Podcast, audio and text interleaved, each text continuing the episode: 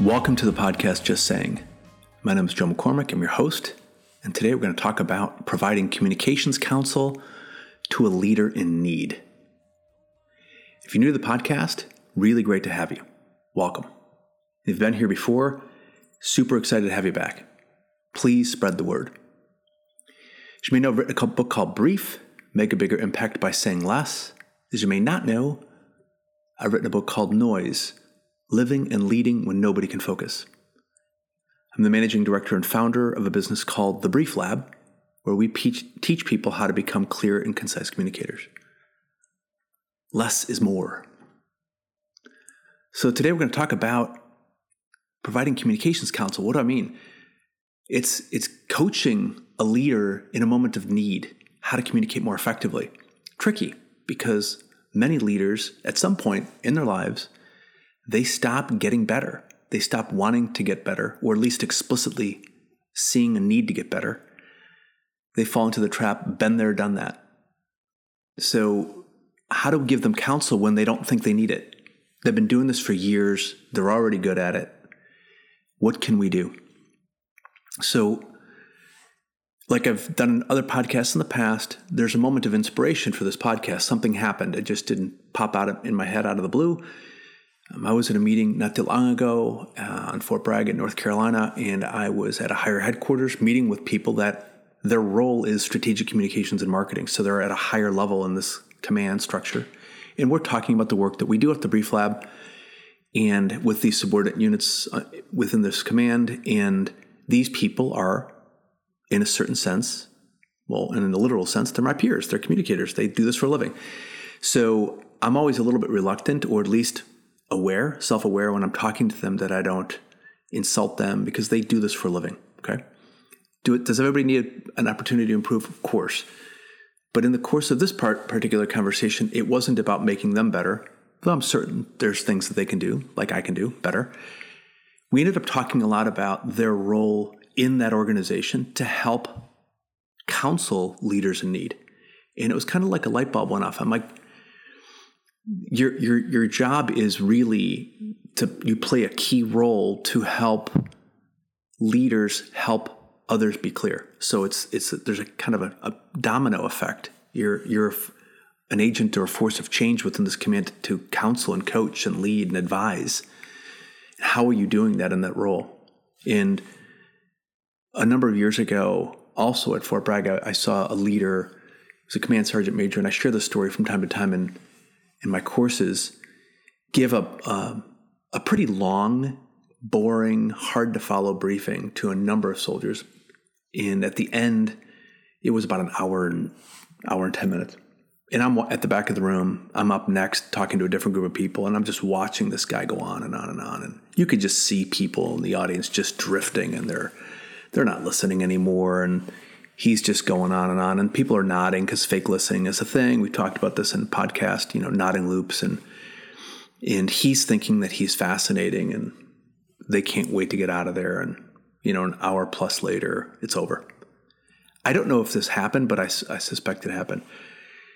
When he's walking off the stage, there's this moment, you know, where you know he turns to his number two, and he says, "So how do you think I did?" And when I ask that question to people, they always say the same thing. You know, they probably guys said probably, you know, good, you know, really solid, sir. You know, he asked a question, but he got what he wanted to hear, which is, you know, nailed it, you rocked. That may or may not have been the case. In this case, it was not at all true that he, it was really solid. He, it was way off the mark. He swung and he missed and he didn't even know it. So in that moment of coaching and counsel, it was too late. It was just too late. So what do we do to help people when they're in a point in their lives, in their careers, where he or she just doesn't really think that they need it? They've advanced to a level of success and accomplishment where you, you as a subordinate, not even a peer, clearly in a subordinate role, um, can't really tell them anything because it's they they it's been there, done that. I know already. So what do you do? And this is what we talked about at this higher headquarters, is how to play this role, how to provide communications counsel to a leader in need. when the leader, he or she, doesn't think that they're in need? What do you do? So here's some thoughts just from my experience doing this, where you can step into this role.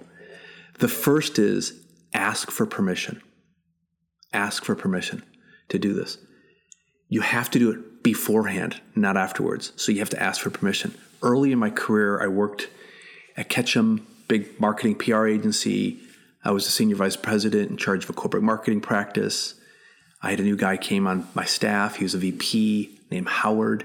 One of the first things Howard did is he sat down with me and said, I would like to give you counsel and be your number two. Can I do that? It was very intentional, super explicit, and it was it wasn't being pushy. It was just like, I want to be in that role. Can I?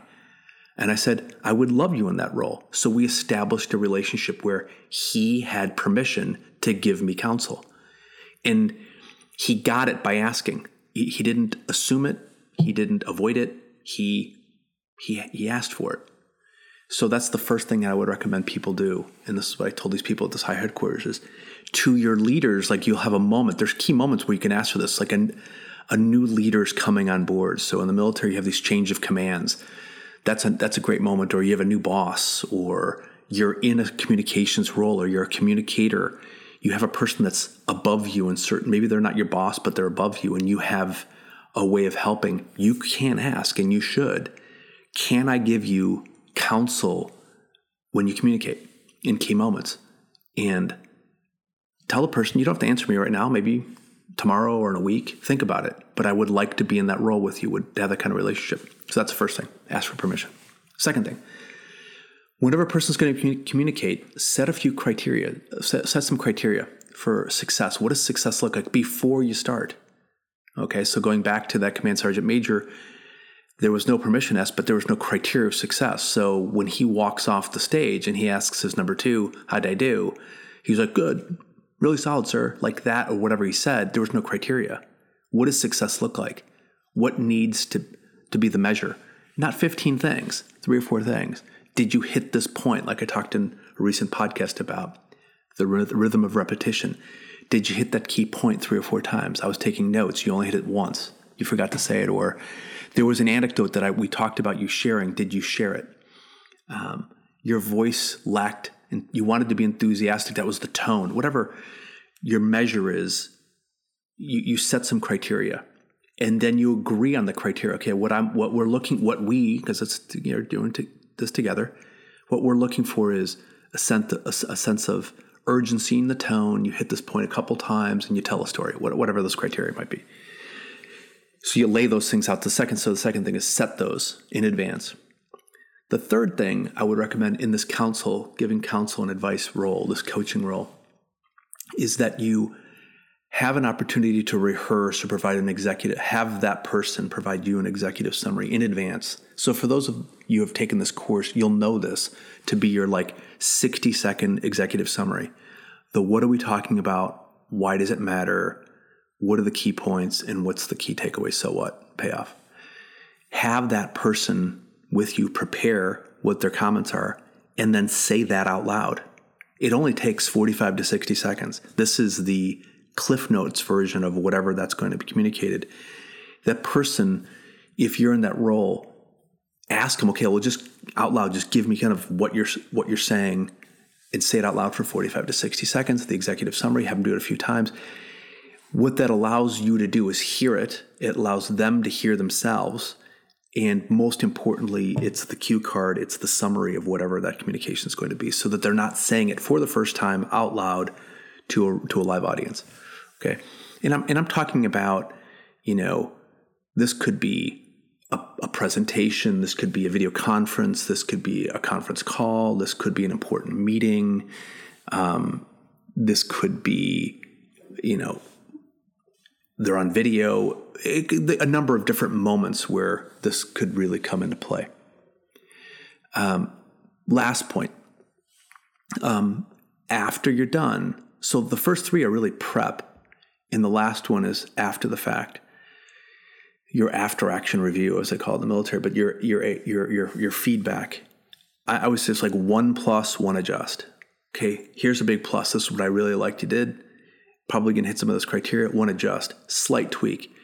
and it just it's not it's not bad good. It's just one plus. This is what I like. Keep that. This is good, solid, and this is what I would adjust.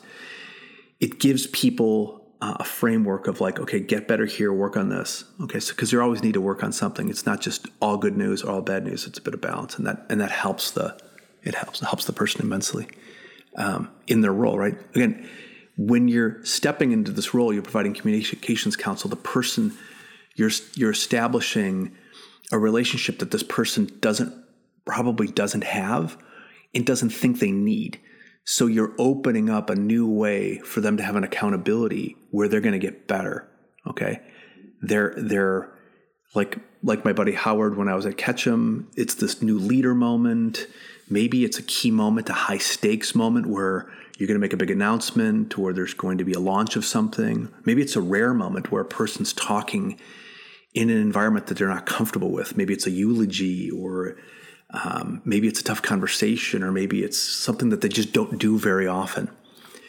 Regardless, your role in providing this counsel is to help them um, be clear, and in doing so, help the other people that they're talking to be clear.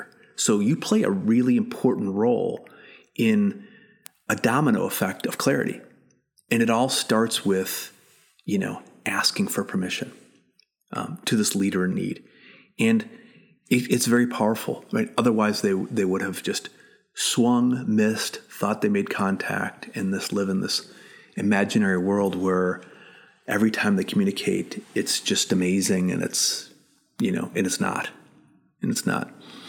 There's a podcast that I done a while back, which is why you know commanders' intent is so often lost, and for corporate leaders, it's this it's the same thing, which is they give a directive, and people just don't hear it. They don't know what to do. It's confusing. And what I always tell people is, in my experience with C E Os and military leaders across the board, my collective experiences, none of them think that when they're communicating, they're not being clear. They're always convinced that they're not being clear. But the reality is that they're not. The reality is they have message fatigue. They're confusing. They don't practice enough. They assume, you know, that it's a natural gift, which it's not. So this role that you can play is, can be really, really pivotal. So the next time your leader steps out of a meeting, off the stage, or ends a conference call and asks, "So how'd you think I did?" Think twice before saying, "Good, really solid, sir." Just saying.